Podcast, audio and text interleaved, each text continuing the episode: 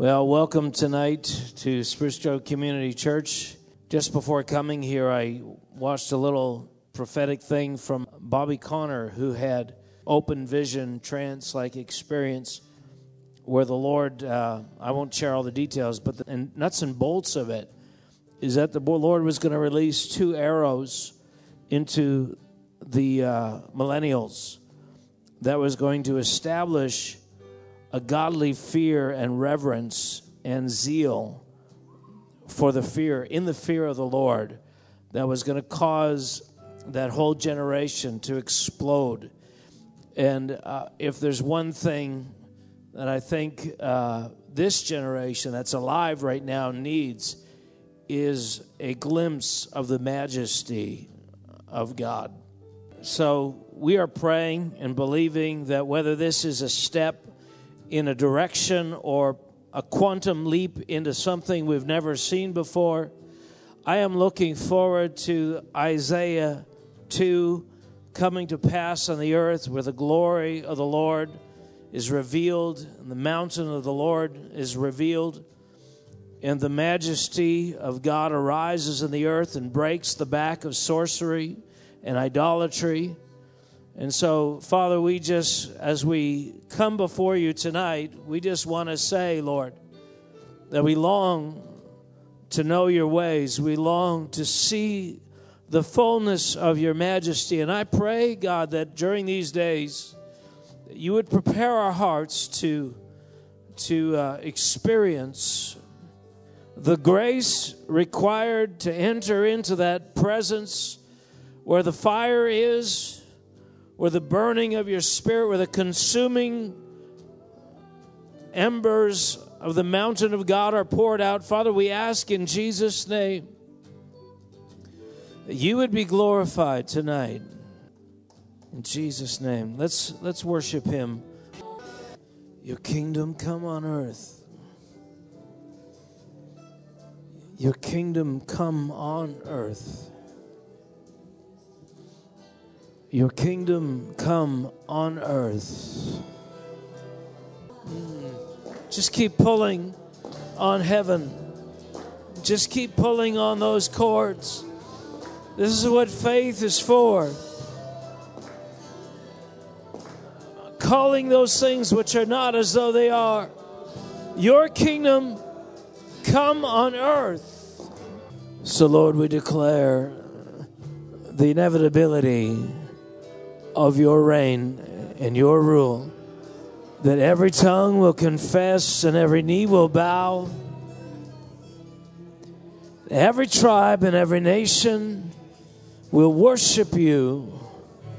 We will worship you. The nations will worship you. Ah. Oh, the nations will worship you. Well, I think uh, we're going to transition tonight. We want to make sure we uh, give our speaker enough time.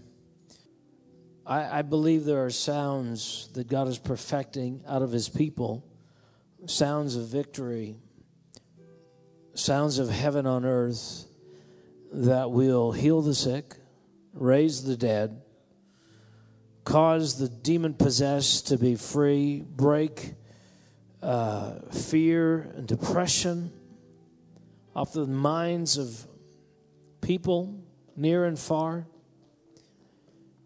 And we are, we are increasing in our capacity to be a funnel for that sound of heaven. It's a sound of faith, it's a sound of victory, it's a sound of hope. And uh, I just say, God, increase it in us and in this place. Amen. All right. Well, um, I'm I'm not going to take a lot of time, but uh, I'm going to invite Mark Dupont to come. I've told you uh, about him before. I think most of you uh, are aware. He was uh, he lives in San Diego now. He did live in Toronto for a period of time and a few other places. He was a key figure in the Toronto outpouring for many years, and um, we re- we connected. Actually, I'd met him before, but though he didn't remember me. Um, And uh, we reconnected in, in, in Israel after I just was really touched by the vision that he had had about the, uh, the rain of fire, the balls of fire hanging over cities, and uh, just the whole thing around the fear of the Lord and that majesty of God, which I believe God is preparing us to carry into the earth. And so, um, Mark, we love you, we bless you, we trust you. So come and release your, your word, your heart. You're welcome here. Thanks. Thank you. Well, good morning. I always feel like good worship wakes me up to reality on a deeper level. Well, how's everybody? Are you alive? If you're dead, raise a hand and we'll pray for you first during the ministry. No, no takers. It's always interesting when dead people raise a hand. When I was in high school, a friend of mine, a good friend of his, after high school, he got a job working in a mortuary. And they trained him to uh, dress up the people that had just died to get them ready for open casket funerals. And uh, that lets you in for all sorts of interesting things. And uh, he trained for about six uh, weeks or so with, uh, with uh, the guy who normally did it. And then the first time he did a guy on his own, the guy had only been dead, I don't know, about a half a day or so, but they got him in there and he's putting this nice suit upon him. But as you know, when a body is dead, it begins to dehydrate. And when muscles get dehydrated, funny things can happen. And as he's getting this guy dressed, one of the legs kicked up by itself. And he walked out of there and never went back to the job again. but uh, it's good to be with you. Um, appreciate this opportunity of being with you for this weekend. Uh, never been with you before, obviously, and uh, most of the churches, conferences I do, I'm on the road about 140 days a year. I've been doing this for over three decades, but most of the churches I go to, I've been with many times before. But we try to go to a certain number of places we've never been to before. And uh, my rule of the thumb is when I'm with a church that I've never been with before, it's kind of like a first date, you know, when you first speak to them.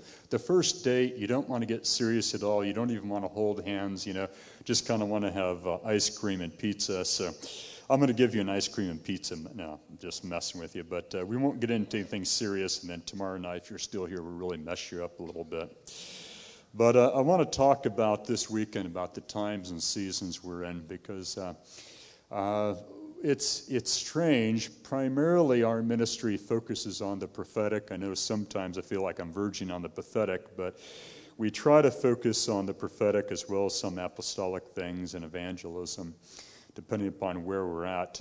But um, one of my pet peeves with the prophetic is over the last 25 years, there's been uh, about 8 million prophecies about revival coming and I'm fairly sure that 7,999,999 of those have not come to pass.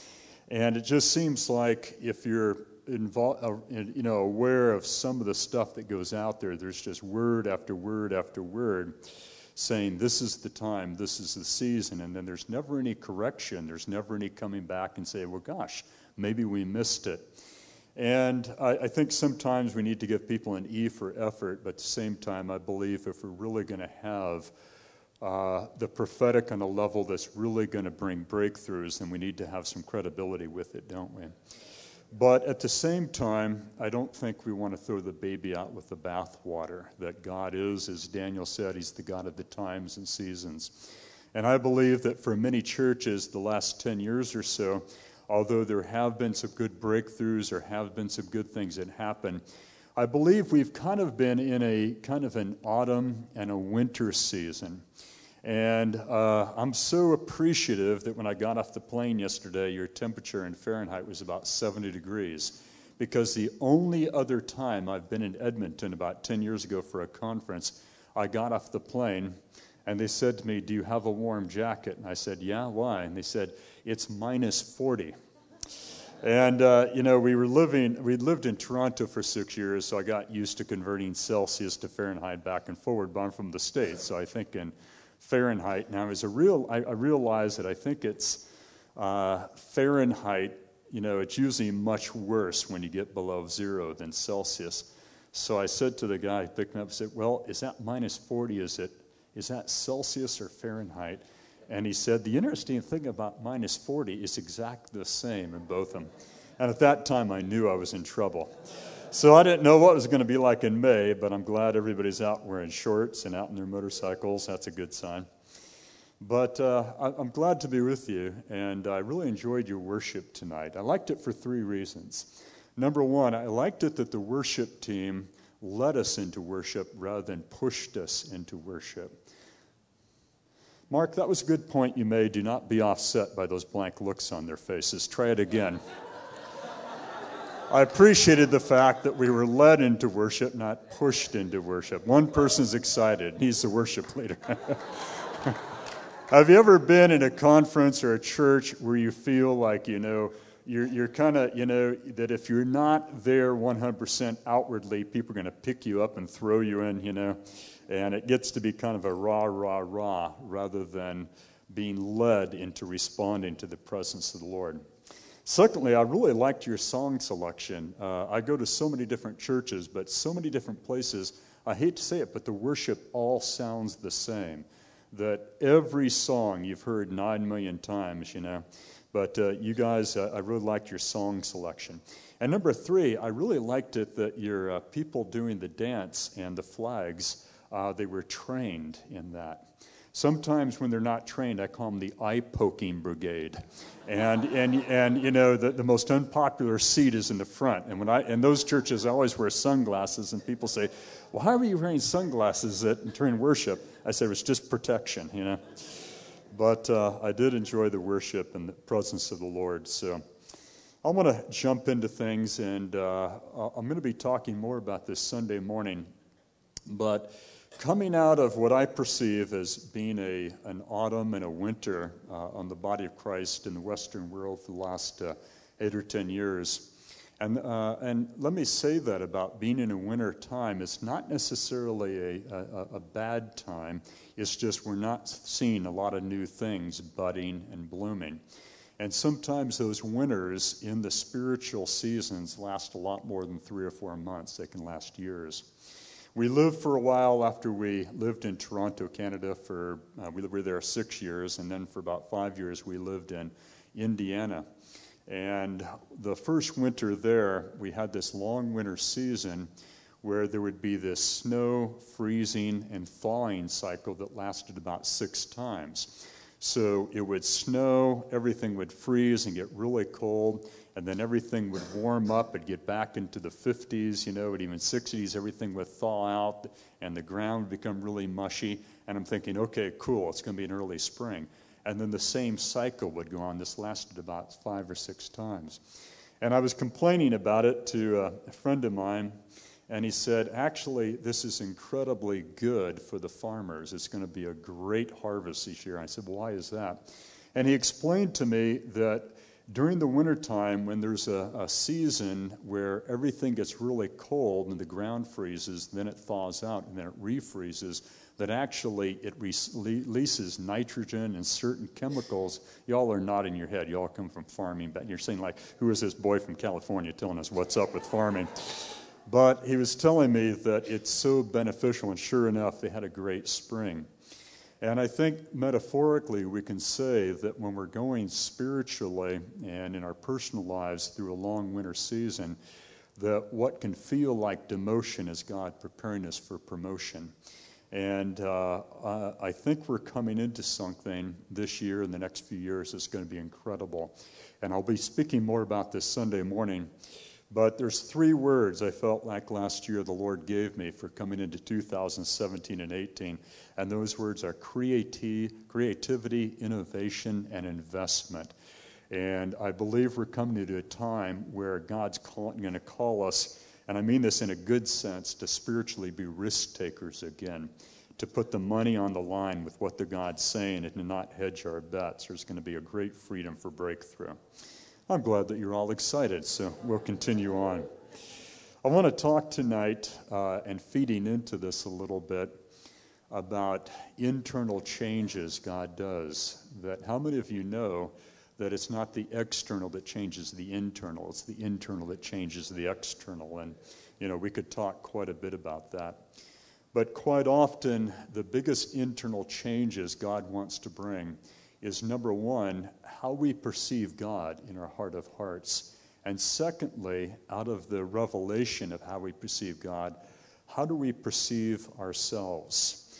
And it's interesting that it says in Revelation, in one of the first churches Jesus spoke to, he said, He who has an ear, let him hear what the Spirit says to the churches. To him who overcomes, to him I will give some of the hidden manna, and I will give him a white stone and a new name written on the stone, which no one knows but he who receives it. We think about names Fred, Sue, Bob, Lisa, whatever it may be, and we think, well, you know, that was our parents' favorite choice, you know.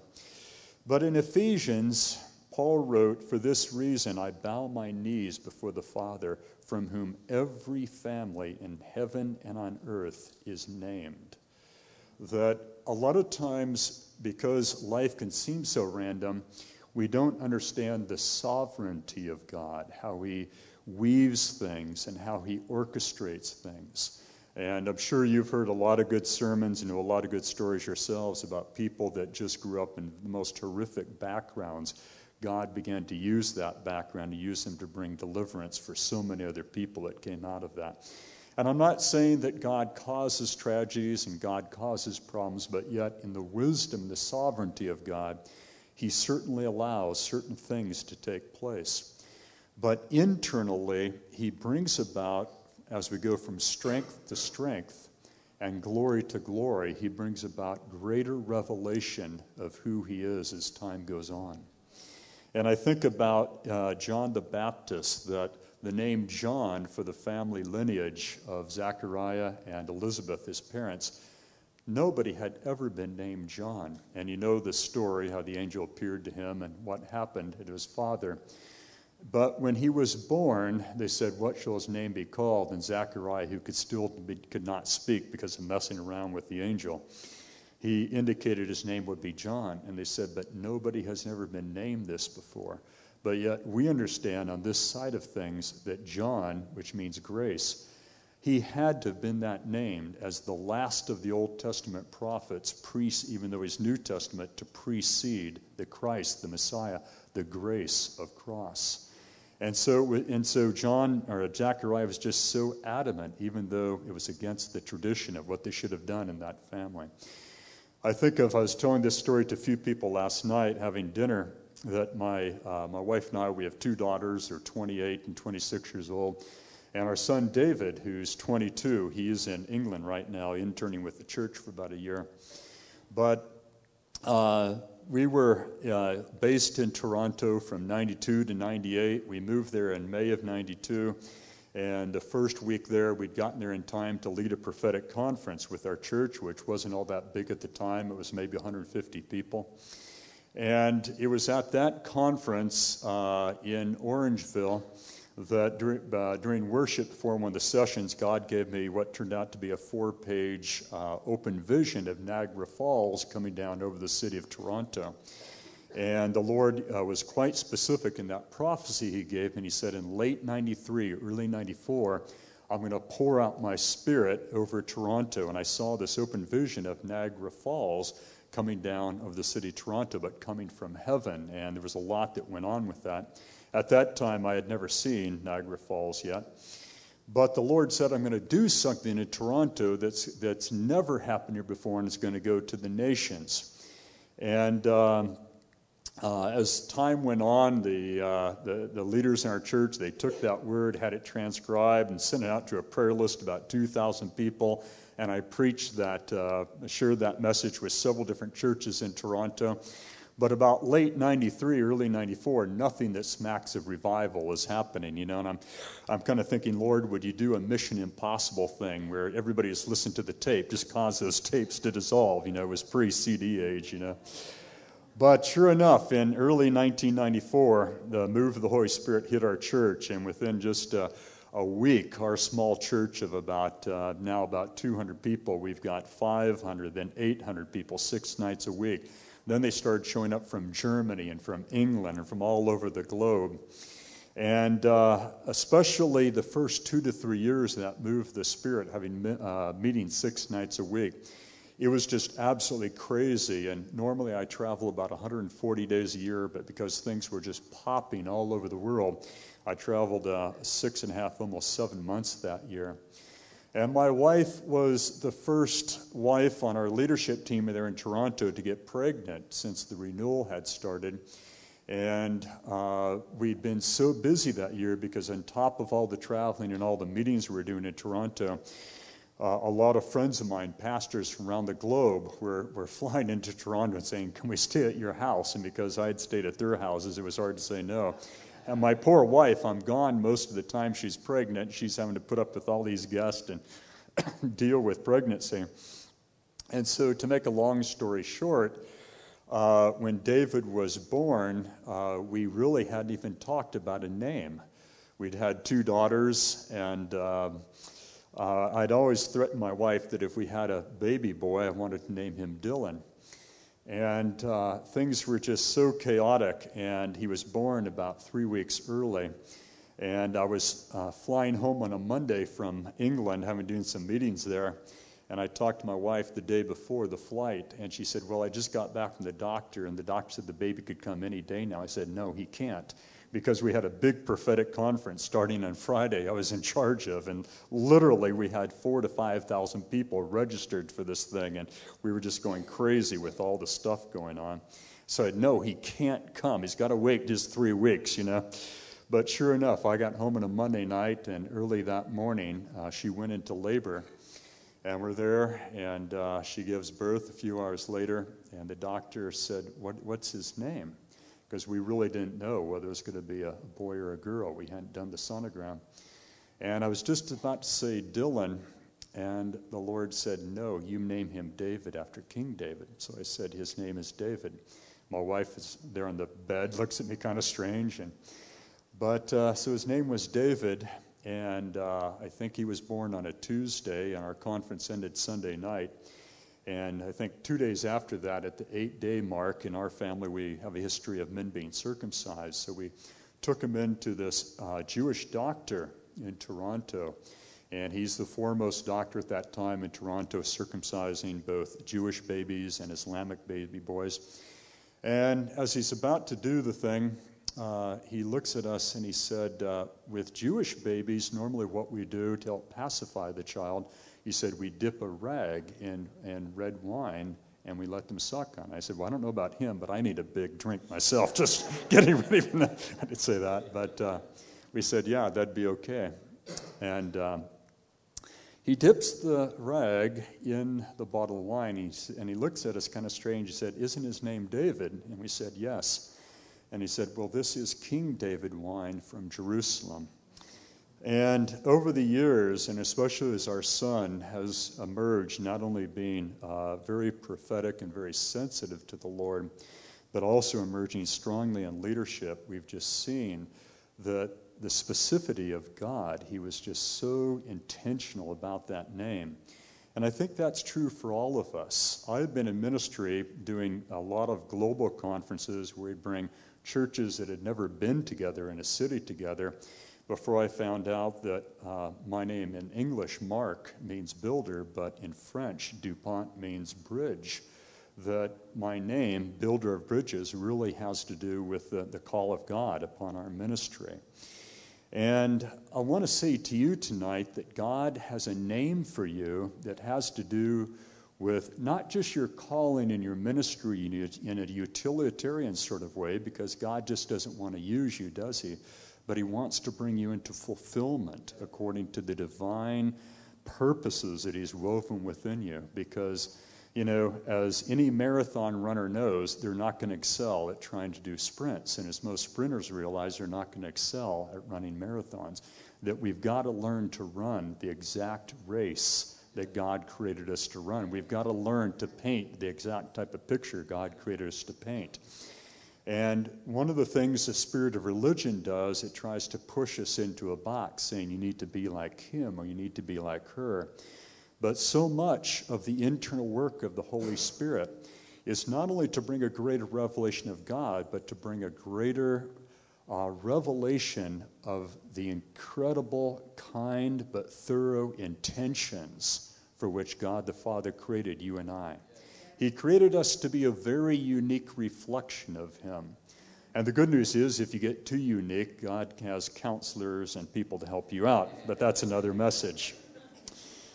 In Genesis 17, it says about Abram, when Abram was 99 years old, the Lord appeared to Abram and said to him, I am God Almighty. And that name in the Hebrew, as most of you know, is the word uh, El Shaddai, that we commonly translate as God Almighty. And this is the first time in the scriptures, and probably the first time in God's dealing with humanity, that God had ever used this name of himself. And he said, I am God Almighty, walk before me and be blameless. I will establish my covenant between me and you, and I will multiply you exceedingly. Say the word multiply. multiply. I just want to see if you're awake. No. It's interesting, the very first words God ever said to humanity were, Be fruitful and multiply. God is seldom into slow math. He's seldom into 2 plus 2 equals 4. Most of the time, he's into 4 plus 4 equals 44. And God's heart is that we would bear fruit abundantly. And, you know, it, it's His heart that what He puts within us, we would reproduce. And so the promise here for Abram was, I will multiply you exceedingly. And Abram fell on his face, and God talked with him, saying, As for me, behold, my covenant is with you, and you will be the father of a multitude of nations. No longer will your name be called Abram, but your name shall be called Abraham, for I have made you the father of a multitude of nations. You notice God did not say, I have shaped you to be a father of nations, or I have prepared you to be a father of nations, although that was true. But he said, I have made you. This was in the DNA of God's intentions for creating Abraham. But in this context, we see two name changes here. One, he's giving Abram a revelation, a greater revelation of the power of God, the sovereignty of God. Because here's Abram, he's 99 years old, and Sarah, his wife, is in her 90s. And we know from the next visitation they had when the Lord visited them at the tent there and said, At this time next year, the child of promise will have been born to you, that they considered it an impossibility, but yet in their hearts they still believed the Word of God. But I would like to suggest to you that anytime God's about to call you into doing things you've never done before, possibly we needed greater revelation of the majesty, the sovereignty, and the power of God. Let me say that again, just because you don't seem very excited. Anytime God's about to do something to you and through you that He's never done before, quite often the key is coming into a greater, greater revelation that El Shaddai is capable of doing for you what you cannot do for yourself. And I've just seen so many people be in meetings and situations where, you know, one good thing about cats is they're good at sneaking up on you. And that's true of the lion of the tribe of Judah.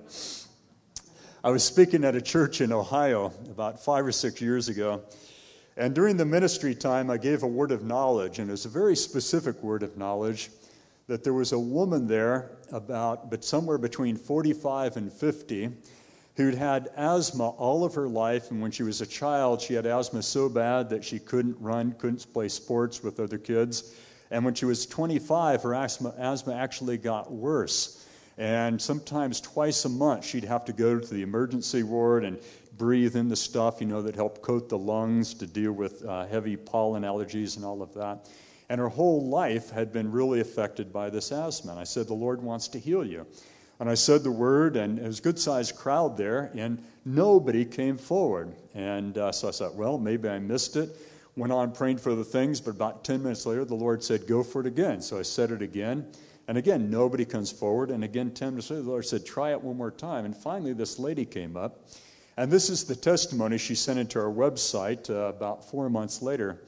She said, When I first heard that word, that there's a woman here between 45 and 50 that has asthma all of her life, couldn't play sports as a kid, and it got worse when she was 25.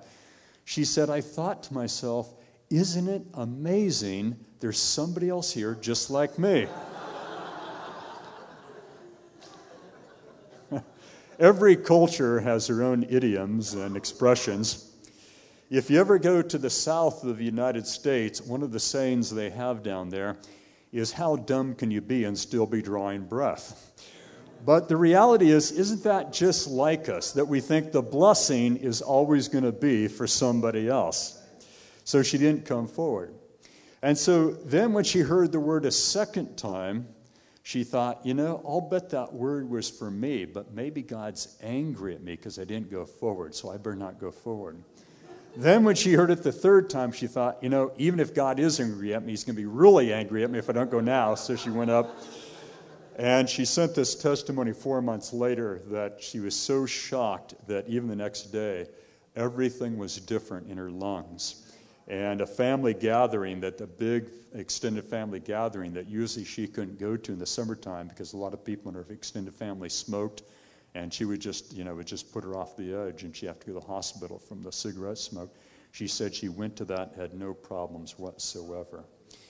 And it really is true what Paul said in 1 Corinthians 2 9 that God has more for those who love him, more than our eyes have seen, more than our ears have heard, more than we could possibly begin to understand. And because He's the God of more, quite often it's not just a matter of us from the present place we are believing more, but getting hold of more of God.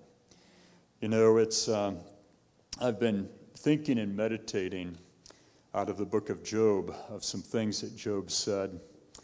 I've been thinking about this for a couple of years now.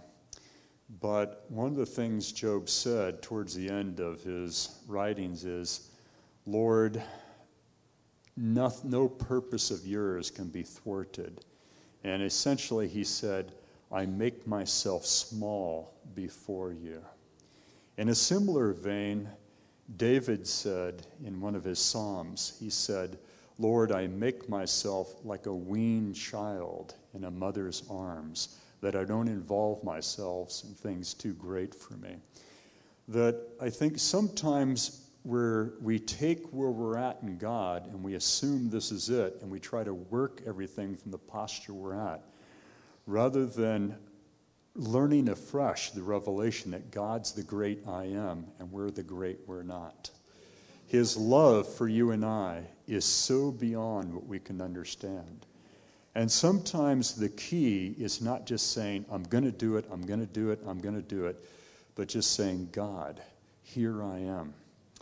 And Abram, in that posture, received this revelation of El Shaddai, the one who can do for him what he cannot do for himself. But not only that, but God gave him a new name as well. And it's interesting, the word Abram, it means exalted father.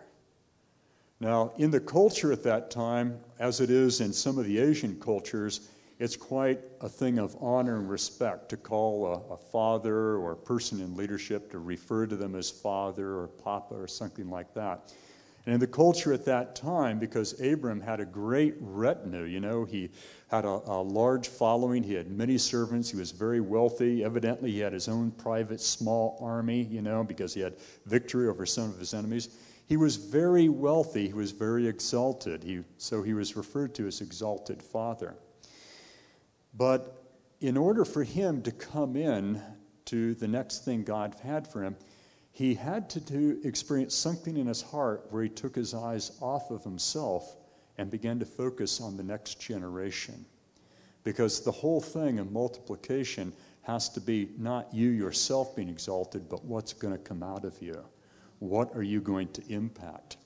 I do a teaching on this sometimes for groups of leaders and I call it that we can have either Abramic style of leadership or we can have Abrahamic style of leadership. And Abramic style of leadership is all focused on getting people to build up their vision and their ministry.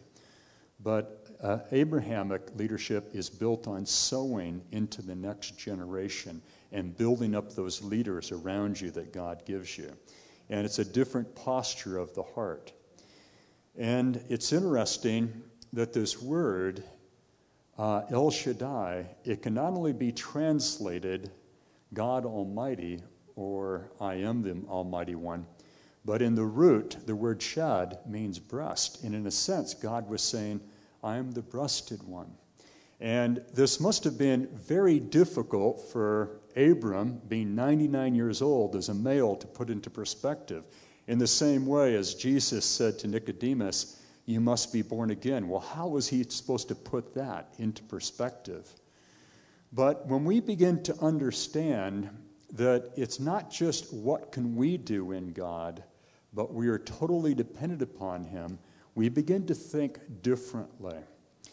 That James said, every good and perfect gift comes from the Father of lights. And I think there's a trap we can fall into that we reach a certain level of maturity in Christ, we reach a certain level of anointing, we reach a certain level of fruitfulness, and we begin to think, okay, this is it, and I'm going to build from here. And we lose this whole perspective of smalling ourselves up before God and saying over and over and over again, God, every good and perfect gift comes from you. You are the Father of lights. Those of you, especially you women who have had babies, you know that there's a very uh, incredible relationship between a mother and a nursing child. Now, in today's culture, in modern times, we have a formula for women that have trouble uh, breastfeeding their children, but up until recent times, that just wasn't a possibility. And most of you know that uh, between an infant and a nursing mother, it's not just the physical proximity, but there is certain nutrition, especially a newborn infant, has to have that that child cannot get it anywhere except from a nursing mother. You cannot get that from any other form of food, even steaks, as much as I like steak. and I would like to suggest to you that if we're going to go to the next level of fruitfulness God has for us, perhaps there's a nutrition, spiritually speaking, intellectually speaking, emotionally speaking, that we need to learn all over again, like a child, to derive from God the Father not just being of doing what we know how to do. Does that make sense? I think it was Einstein who said, It is the height of foolishness, or actually, said it's the definition of stupidity to think we're going to get different results by doing the same things we've been doing the same way we've been doing them. That's commonly called the postmodern definition of insanity, but it was Einstein that came up with that. But, you know, I, I, one of the reasons I, I, liked being here tonight in worship uh, was sometimes, I didn't do it tonight, but sometimes if it's the first time I'm with the church for a conference or set of meetings, the first night or first meeting, I'll sit in the back because I just like to kind of observe that it's not just a matter does the worship band do they do a good job but is it a worshiping church because if it's a worshiping church and if it's a praying church then i know things are going to be easy even during a time of difficulty. But if it's not a worshiping church, but I could tell just by how everybody was participating, you all are a worshiping church. But when a Christian or when a group of Christians, when they give themselves over to worship and prayer, it's an outward indication of the posture in their heart that we realize, Lord, we need you to be El Shaddai. We need you to do for us what we cannot do for ourselves. And Abram, or now Abraham, had to come into a revelation if he was going to come into the fulfillment of what God had always promised him and go to a level of multiplication that he had not experienced yet. It had to do with his dependency upon God. And that was a heart thing. I want to tell a few more stories about healing tonight because I, I, I, want to tell some specific stories about healing, about uh, how God has more for us than we have uh, any idea whatsoever. One of the stories I want to tell you is about a guy. Uh, this is happening at church about in, in California. Uh, I don't know, about seven or eight years ago. And during the, the conference, during one of the meetings, I was uh, got, gave a word of knowledge that I wanted to pray for people with blood conditions.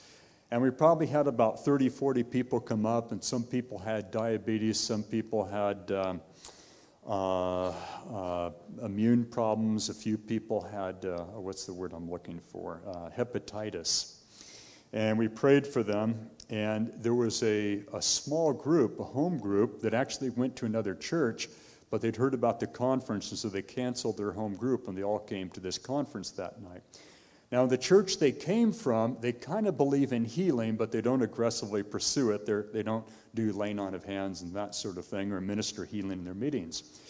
But a member of this home group, and we'll just say his name is Fred, uh, Fred had had hepatitis C for over eight years, and he had it very severely. And we have actually have a, uh, a video testimony of him being interviewed on our website. And he describes the hepatitis he had as having the worst case of flu nine times over. That every day his joints just ached terribly and he could barely function. And uh, he'd been in the United States Marines, but when he got out of the Marines about 12, 15 years before this, he'd kind of got into an alternate lifestyle, fooled around with drugs and different things, and he'd come down with hepatitis C. And part of the fruit of that, the bad fruit, was his liver was barely functioning. And so he had come to the Lord, but his wife was not a Christian, and she was always uptight with him because he could never work, never make money, never do much around the house. And uh, just everything was a mess. He's in constant pain. But he said, Well, you know, I have hepatitis C, I have a blood problem, and everybody's home group said, Go up and get prayer. So he came forward and he got prayer with everybody. And he described it afterwards like he felt an internal heat, like not externally coming upon him, but within him, in his stomach, coming up out of him. And he felt very different. His energy levels were up when he got home, and he felt good the next day. He was going to a clinic once a week because he was low income and because he was a, former military. He qualified for some special uh, medication. And so he was going to a clinic that was actually giving him an experimental uh, doses of interferon to try to uh, help his uh, hepatitis and his liver. And uh, he went in the next day and uh, he said to his doctor, uh, Doctor, can you do a quick blood check just to check my numbers? Because I'm feeling very different. So his doctor checked his numbers, and surprisingly, his numbers showed no hepatitis C. And uh, he says, Doctor, uh, I got prayer last night in the name of Jesus. I believe God did a miracle. And his doctor, who wasn't a Christian, said, Well, you know, that would be great if that was true, but uh, he said, Really, you still have the disease. It's just with this experimental medicine you're receiving, uh, your numbers are going to fluctuate wildly. But he said, Believe me, you still have hepatitis C. So he gave him uh, the dosage after that. But the problem is now the interferon in the other medicine they gave him, it has nothing to fight. And so he got very, very sick to his stomach, and he was in a lot of pain from the medicine. And it wasn't really a hospital, it was a clinic, but they had a few beds there for overnight patients. And so they said, well, you can just spend the night. So he spent the night.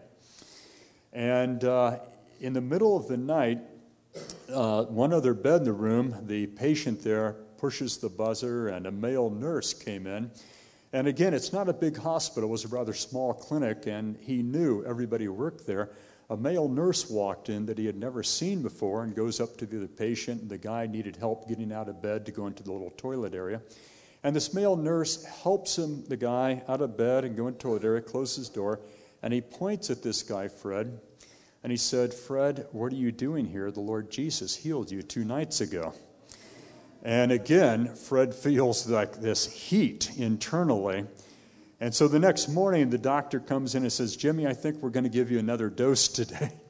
And uh, he said, You know, uh, Fred, he said, We're going to give you another dose. And he said, um, he said, Doctor, I don't know what's going on. He said, but I, I can't have another dose. And against, uh, against the, all the questions and objections they had, he checked himself out and he left.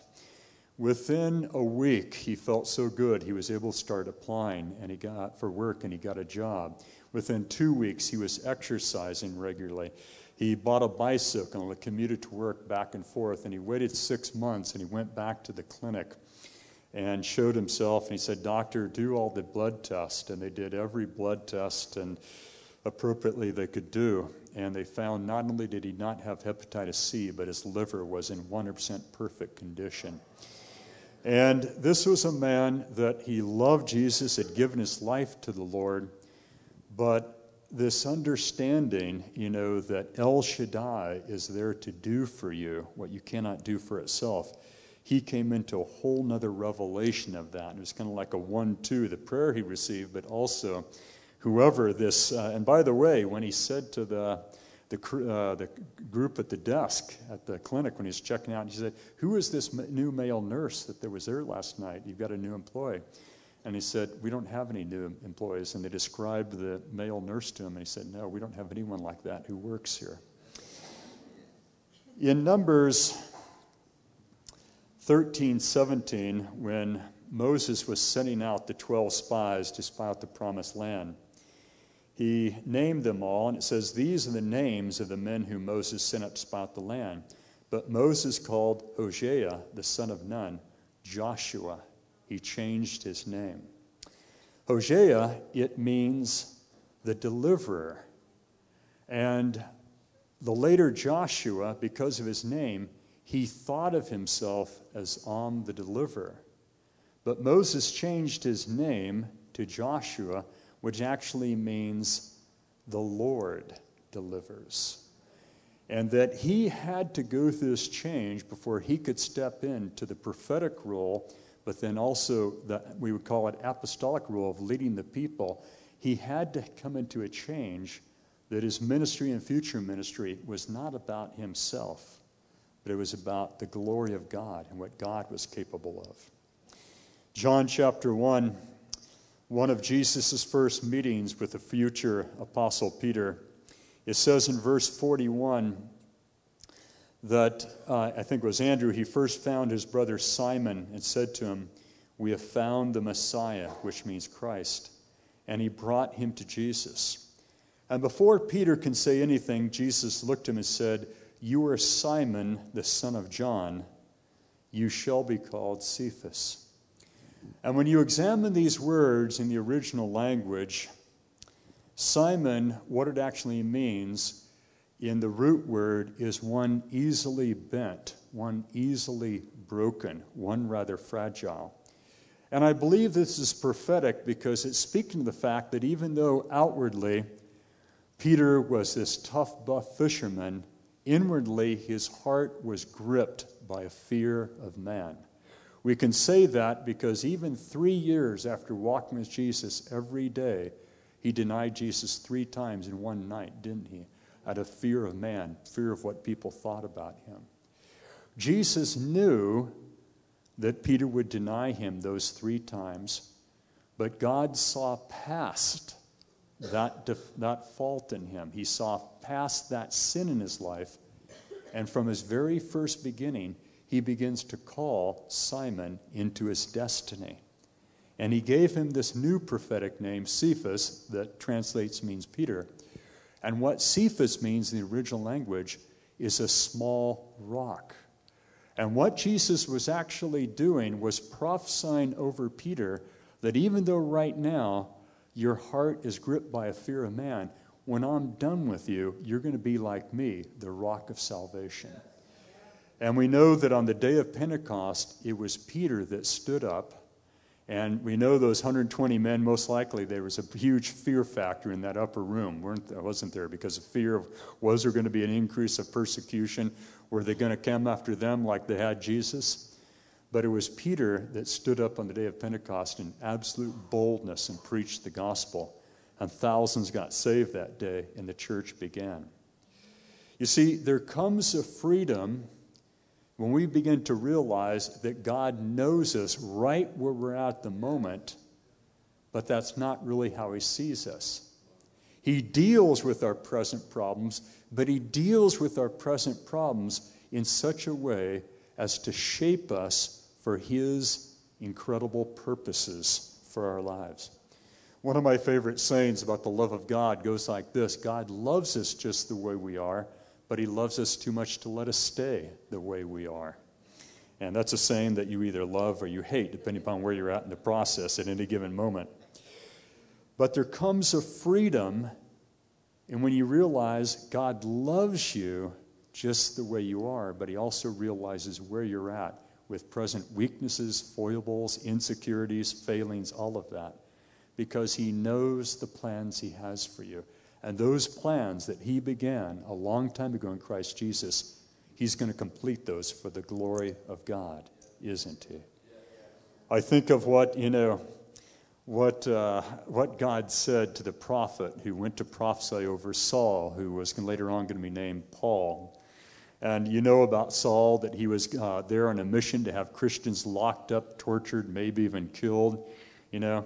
And he speaks to the prophet Ananias to go and lay hands on him so he may recover his sight. And you know, we talk about the current level of prophetic ministry. I maintain you don't realize you're really mature as a prophet until you start arguing with God about the revelation he gives you. God spoke to Ananias to go and lay hands on him so he recover his sight, and Ananias begins to start, you know, God, I know about this guy. You don't really want to do that, you know. But it's interesting what the Lord said to Ananias. He said, Go, for he is a chosen instrument mine to carry my name before the Gentiles and kings and children of Israel, for I will show him how much he was, must suffer for my name. And I would like to say to you, as Jesus said to that church in the book of Revelation, for each of us, He has a name for us that nobody knows but He Himself. And that name has to do with your calling, the purposes that He's written within you. It has to do with attributes and things, gifting, potentials within you that right now you might not even be aware of. I love it at prophetic conferences when people come up and ask me if I have a prophetic word for them because I can always say yes, even if I don't actually have a word for them. And they say, Well, what's that word? And I say, This is the will of God for you, life. Romans 8 29, that you become conformed to the image of Christ Jesus. And they look at me and I know what they're thinking. Well, don't you have a word about winning the lottery or, you know, becoming the next head of OPEC or something like that? But Romans 8:29 it reads for those whom God foreknew he also predestined to be conformed to the image of his son in order he might be the firstborn among many brothers. The ultimate will of God for your and my life is not necessarily where we're at and what we're doing at any given time, although God is intentional about that. But his ultimate will is you and I becoming a living reflection of Jesus Christ, conformed to him.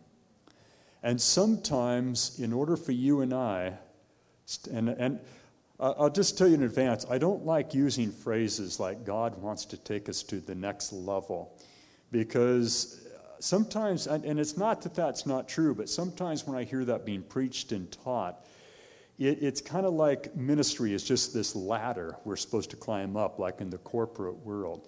You see, with God, it's not necessarily about going to the next level of visibility, but it does have to go with the next level of fruitfulness.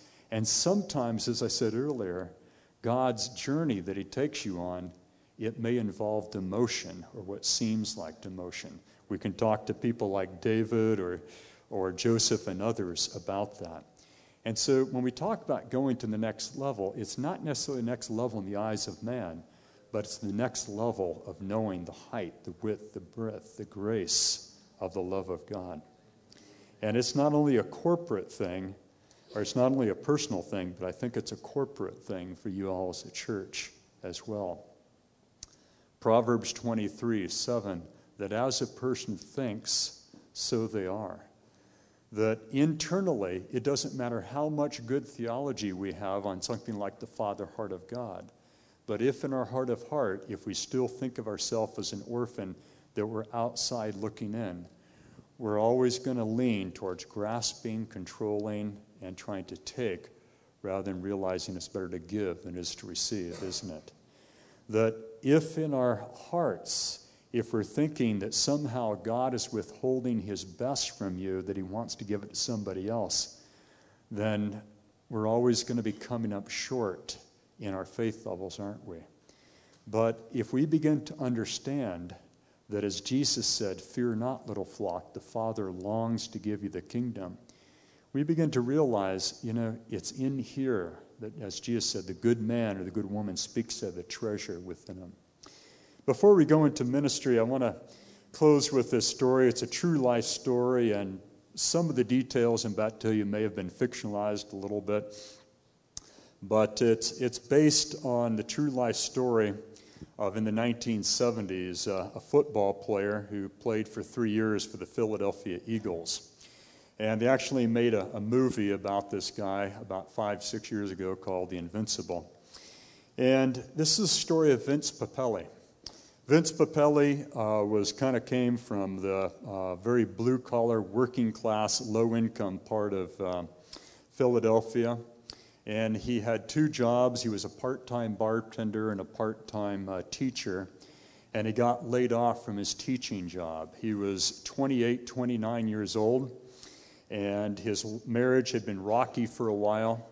And when he got laid off from being a teacher, he showed up uh, back at his house one afternoon, and his wife had cleared out most of the furniture and left a note for him and said, said Vince, I'm leaving you.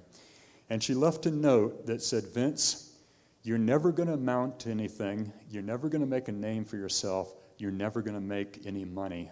I'm done with you.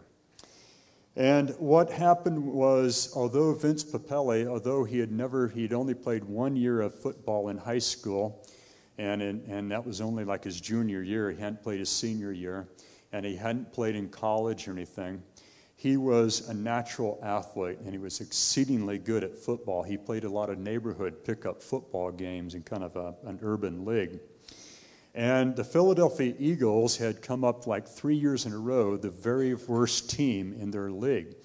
And their fans were all angry at them. Ticket sales were down. So going into new season, they did something. They kind of did it as a publicity stunt. But uh, they had open tryouts that anybody who ever wanted to be a professional football player for the, for the Philadelphia Eagles to show up on a Saturday.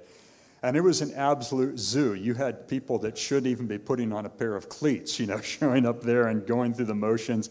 And it was a total joke. But there was one person they noticed that really stood out. And it was this guy, Vince Papale. And so they gave him a contract not to play, but just to go to the spring and summer, or the summer training. And almost everybody, including all, most of the coaches and including all the people on the team, perceived it as a joke because the, none of the football players liked him. He's, was, he was at an age of 28, 29 years old, where most professional football players have already retired or are thinking about retiring, and they called him the old man. But they thought it was just a publicity joke having him there, the team was doing to bo- booster uh, ticket sales. But uh, Vince Papale, he stuck with it. And amazingly, he survived all the cuts and he made the special teams. But he kept this note throughout this whole time. And oftentimes he had it in his locker as he changed.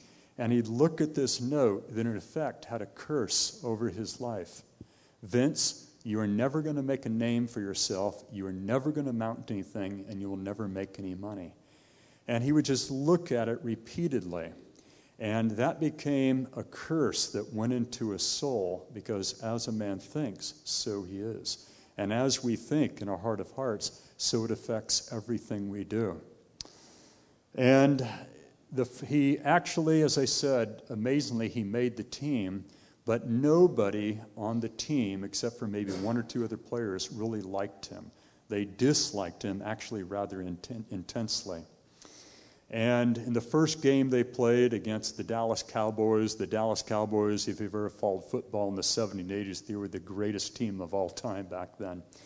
And uh, Vince Papale, uh, Papale failed miserably in the special teams and playing against them. There was even talk that they were going to fire him after that. But there's a scene in the movie in his second game, and it was the first hometown game. And they were playing their arch rivals, uh, the, the New York. And there's a scene where morale was just so low in the team, but the coach comes out and did a pep talk before they all went out in the field. And they were so unpopular that when they ran on on field uh, in their hometown, they got booed by their own fans.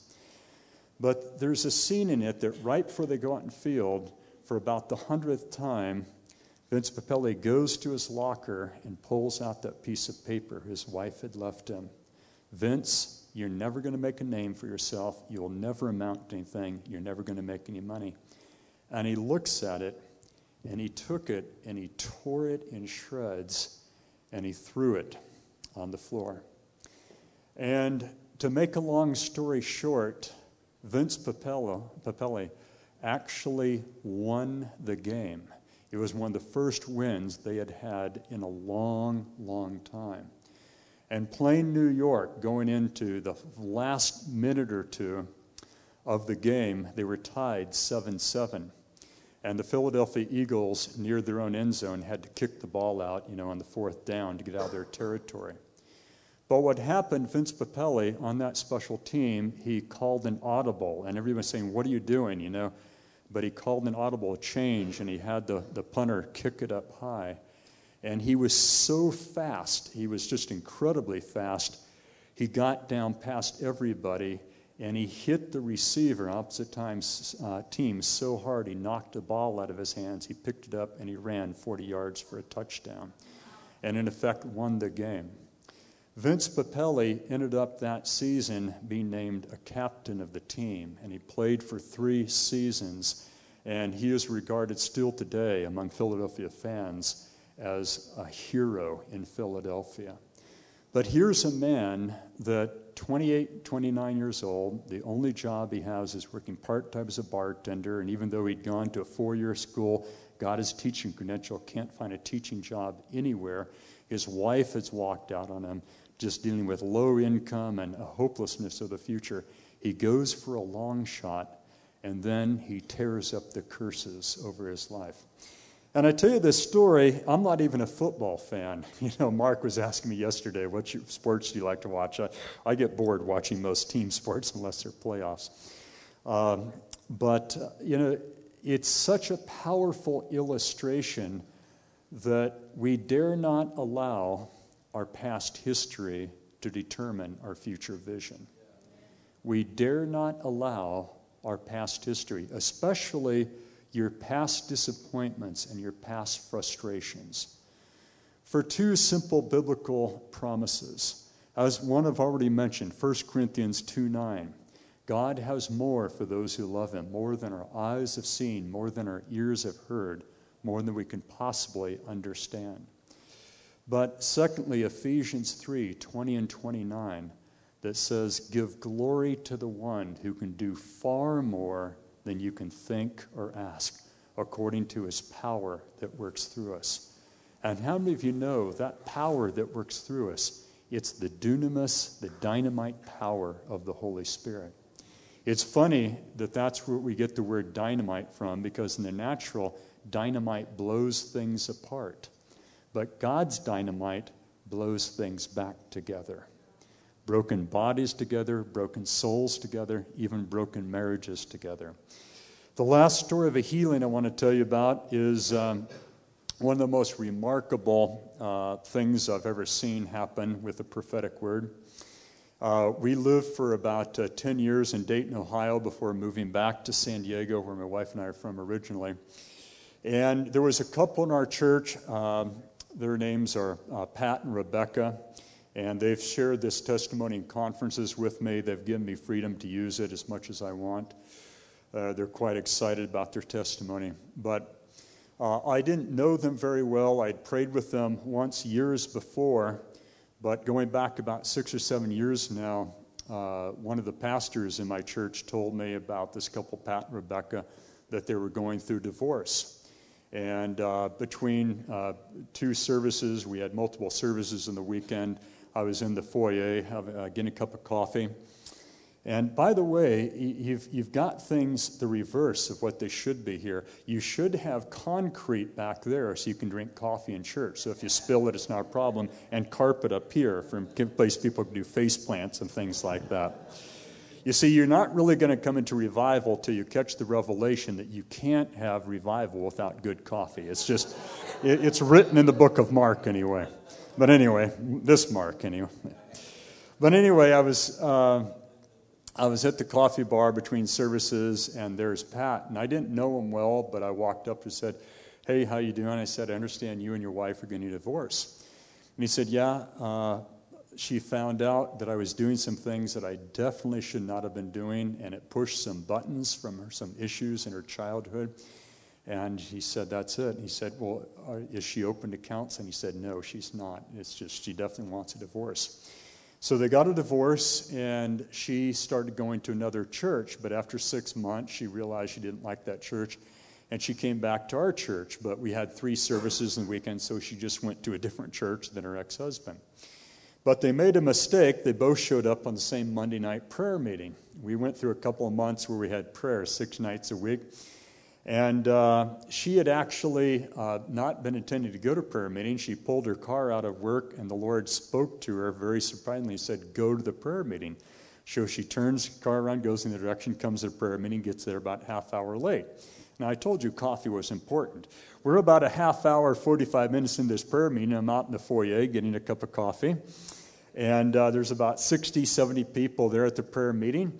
And I didn't know her well. I knew enough to say hi, and she said hi, and she walks in. And her ex husband, Pat, uh, most people are sitting in the front, but a few people are kneeling around the altar in the front. Uh, she sees him as she walks in the, the sanctuary, kneeling down front. She's angry because he's there. Now, what I didn't know till later on was that they had actually, the two of them had met that, uh, that uh, afternoon in a restaurant because some of the, the, common property that had not been handled by divorce, they met it up in this restaurant. And they thought if they met in a restaurant, they would not end up yelling at each other, but didn't help. She stormed out of the restaurant yelling at him in the top of her lungs, If I ever see you again, it's too soon. How many of you know that God loves a good challenge like that? He just loves it. Too soon ended up being about five hours later at this prayer meeting. So she walks in and she sees him there. She's so angry she wanted to leave, but the Lord had told her to go to the prayer meeting, so she couldn't leave. So she sat in the very back. Now, that sanctuary could hold about a thousand people, and if you've got 60, 70 people up here and one person back there, they're like a mile and a half back there, and she's sitting here like this, you know. And so I have my coffee. I walked in. I said, Oh, well, that's interesting. At least she's here. But by the time I got to the front, the Lord began to speak to me. The other thing I didn't know about Pat and Rebecca was Pat was a former military policeman. If I'd known that, I never would have done what I did.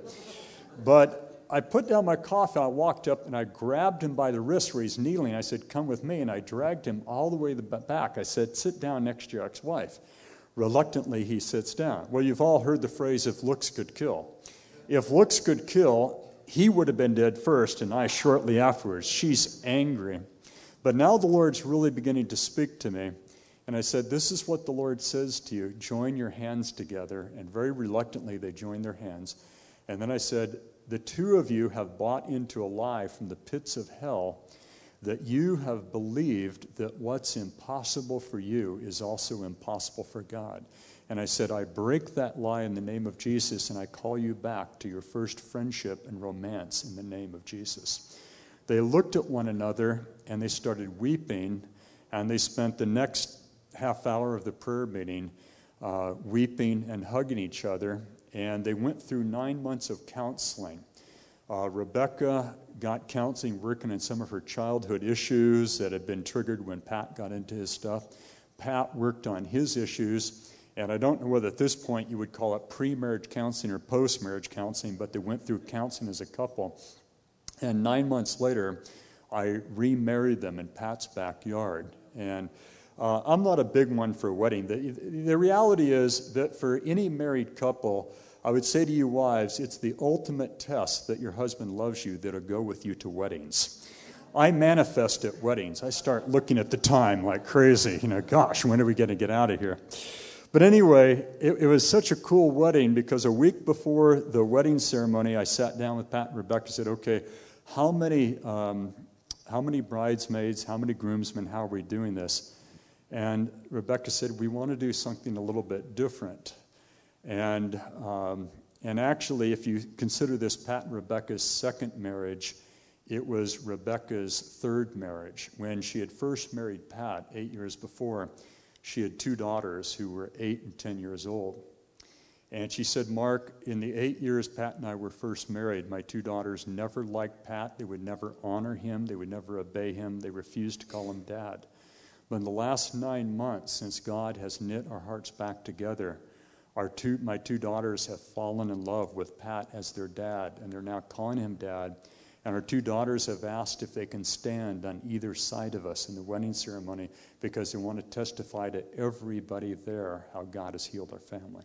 And that's what we did. And, you know, Pat and Rebecca, they did not have any thought whatsoever now in their individual state of reconciliation to the point of being remarried. And I can tell you because after that, uh, my wife and I began to mentor Pat and Rebecca, and even though we live 2,000 miles away now in San Diego. We're still kind of mentoring them long distance. Their marriage is so good, it's actually embarrassing to be with them.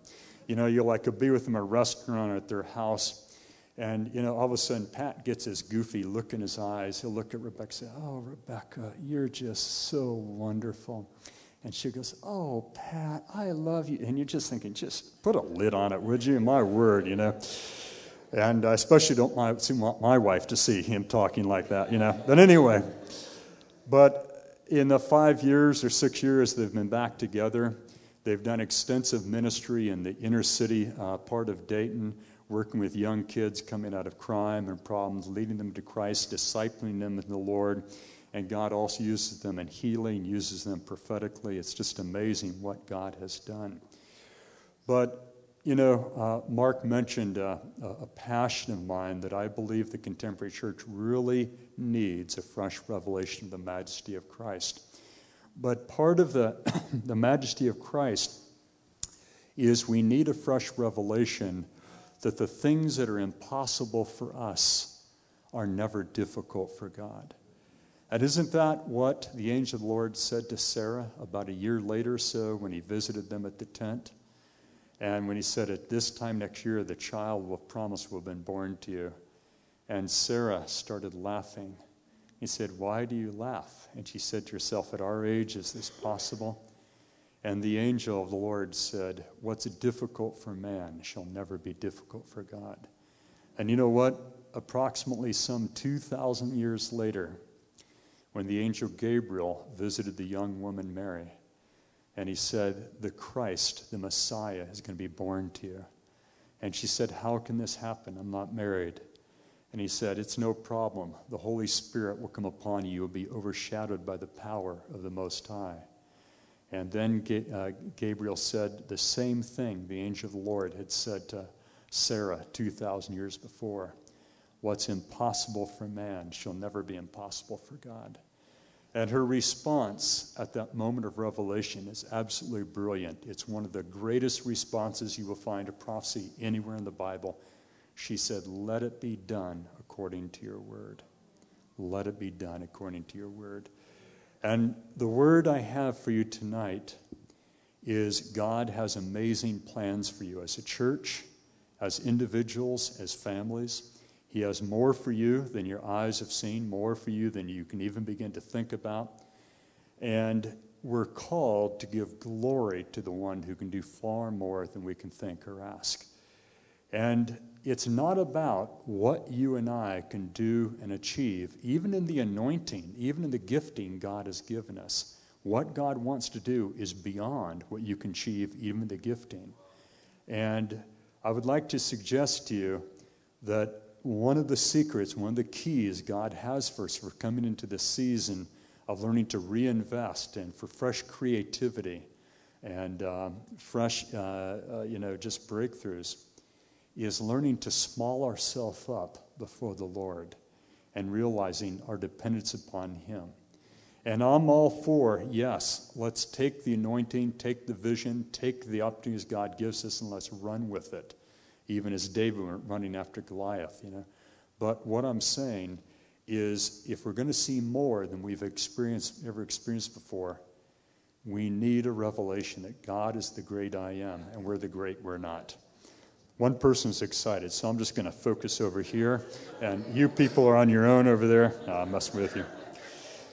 Can I have uh, either the uh, keyboardist, I've forgotten your name, uh, worship leader, or guitarist come on up and let's just uh, strum before the Lord and let's just see what the Lord wants. Are you still alive? Yeah. You've got that deep sea fish look to you. You know what I'm talking about? When fishermen go fishing for deep sea fish, because they're down and the pressure is very different there, when they bring them up quickly, their eyes are bulging. You've got that look about you now. No, just messing with you. Let's stand.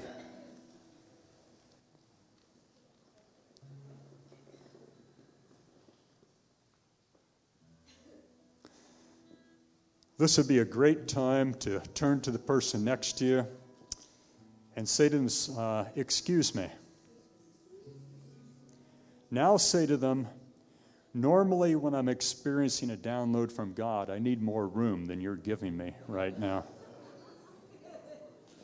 Let's just spread out a little bit, make yourself comfortable in the presence of the Lord. Would you just hold your hands and your heart out to the Lord and close your eyes? And would you pray out loud after me? Father God, you are El Shaddai. You are the one who will do for me what I cannot do for myself. And Lord, I thank you that you exalt your name and your word above everything else. And your word tells me you have more for me than my eyes have seen more than my ears have heard, more than I could possibly understand, simply because I love you. I give glory to you tonight, to the one who can do far more, far more than I can think or ask, according to your Holy Spirit's power to me and through me. Just close your eyes and hold your hands out to the Lord. And Father, I ask in the name of Jesus that for all of us, myself included, I ask that right now, would you baptize us fresh in the gift of faith? Not faith in what we can do, but faith that you are El Shaddai you are God Almighty, and you are the one who can do far more than we can think or ask. Come, Holy Spirit. Come, Holy Spirit. I speak an impartation to you right now in the name of Jesus of the gift of faith for you as a church. And I just say to you, the winter storms are over, and I bless you to have new things blooming and budding in your lives, your ministries, your relationships, in your jobs, in your careers. I bless the potentials within you that you're not even aware of as of this point yet. I bless those gifts and potentials. I bless you to come into a springtime now in the name of Jesus. I bless you to come into a springtime now in the name of Jesus, come, Holy Spirit. Just as things are heating up now in the natural this weekend here in Edmonton, I bless things to heat up in the Spirit, within your souls, within your spirits. Come, Holy Spirit, in the name of Jesus. I speak an impartation to you in the name of Jesus. Healing to you, healing to you, healing to you in the gift of faith.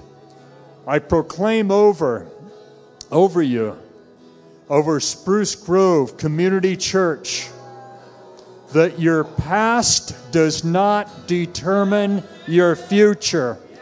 Your past disappointments, your past frustrations, your past failures do not determine your future vision.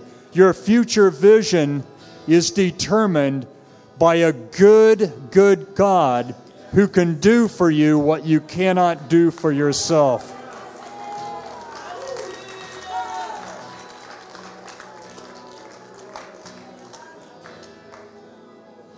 There's some of you here that you've got a reoccurring tape that plays over and over and over and over again in your soul. And that tape has like the worst five or ten mistakes you've made in your life. Maybe at one point you made some serious mistakes that messed up a marriage, or maybe you made some serious mistakes in a job. Maybe you made some mistakes that put you in jail. Maybe you failed in ministry or serving God. Maybe you let your children down, or maybe you let your parents down. Maybe you were an addict of some sort. Maybe you did, made a stupid decision and you dropped out of school or you quit something that in hindsight you should have stuck with. But the devil has made a tape out of those mistakes and he's woven that tape so much into your thought life that he doesn't even need to bring it up now. It just comes up every time you think about breakthrough, every time you hear a teaching or a preaching, or every time you hear a testimony about breakthrough, that tape begins to play. That demon of past mistakes begins to rear its ugly head, and the thought comes in don't get too excited because the breakthrough is for everybody else. It's not for you. I break that lie in the name of Jesus. I break that lie that the breakthrough is for everybody else but you. And I want to tell you that we all make mistakes. But if we're honest with God and we repent and we allow God to bring restoration to our lives, our sins are separated as far as from the east is from the west. There is no tape of your past mistakes in heaven. That tape, that CD, is forbidden in heaven.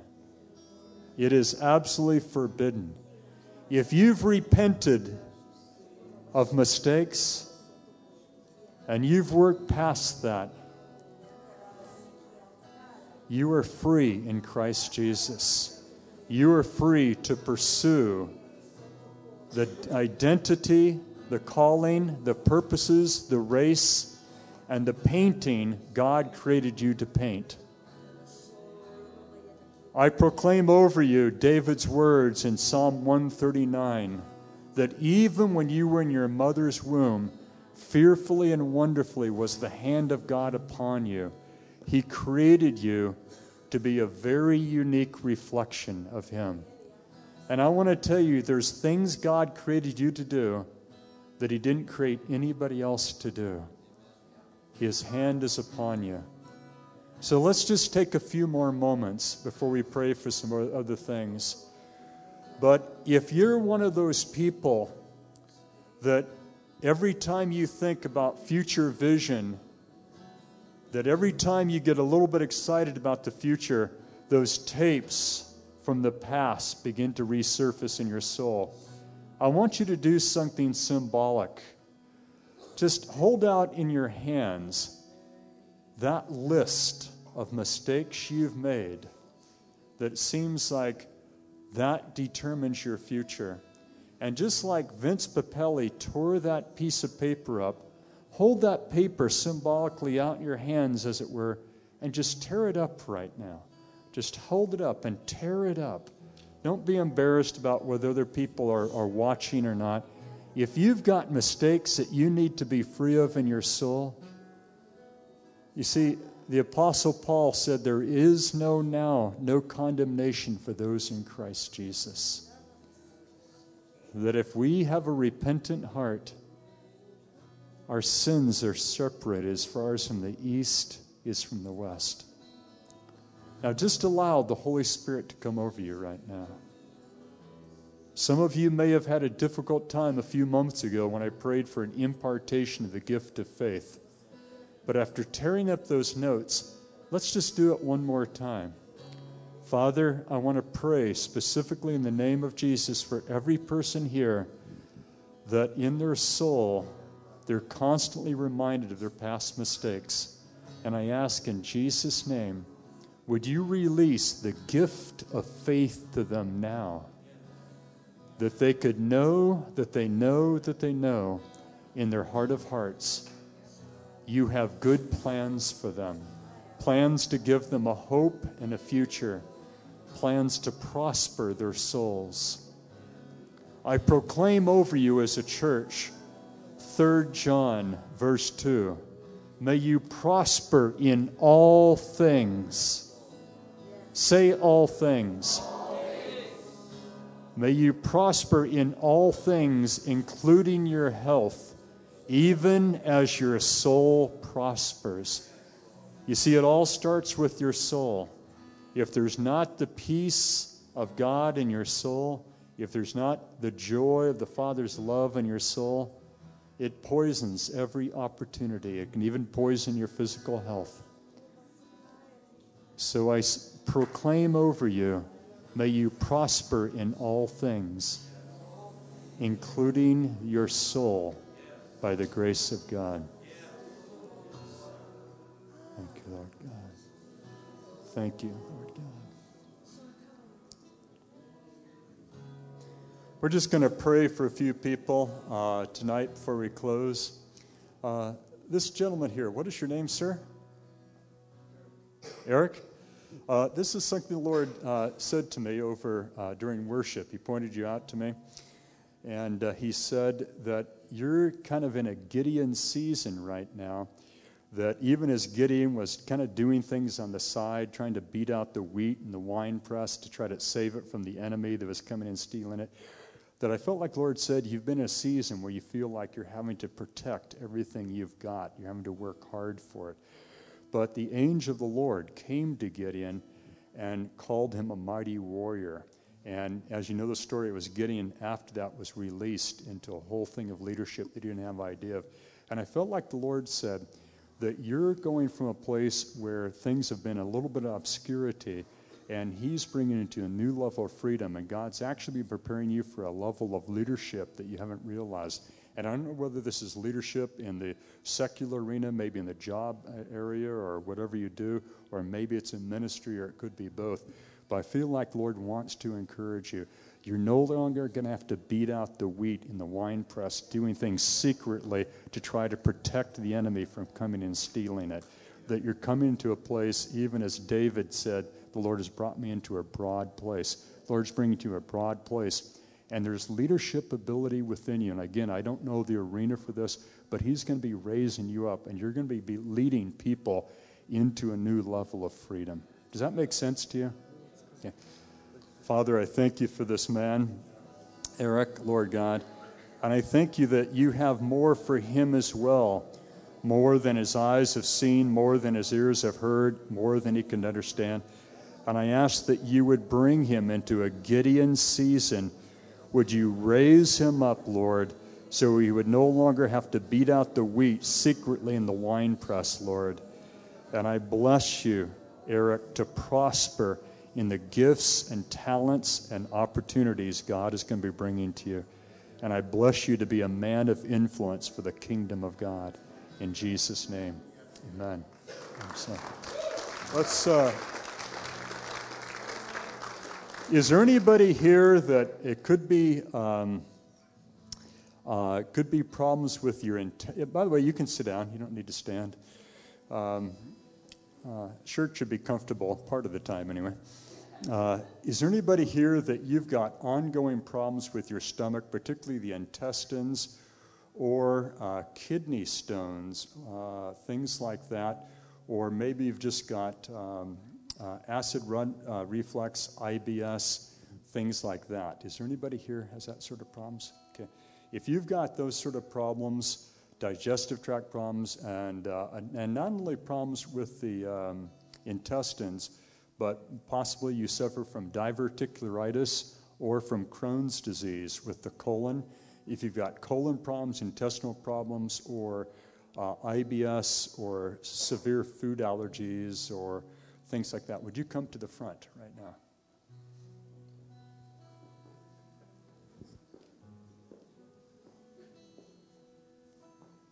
Just stand in a row up here if you would so we can get to all of you.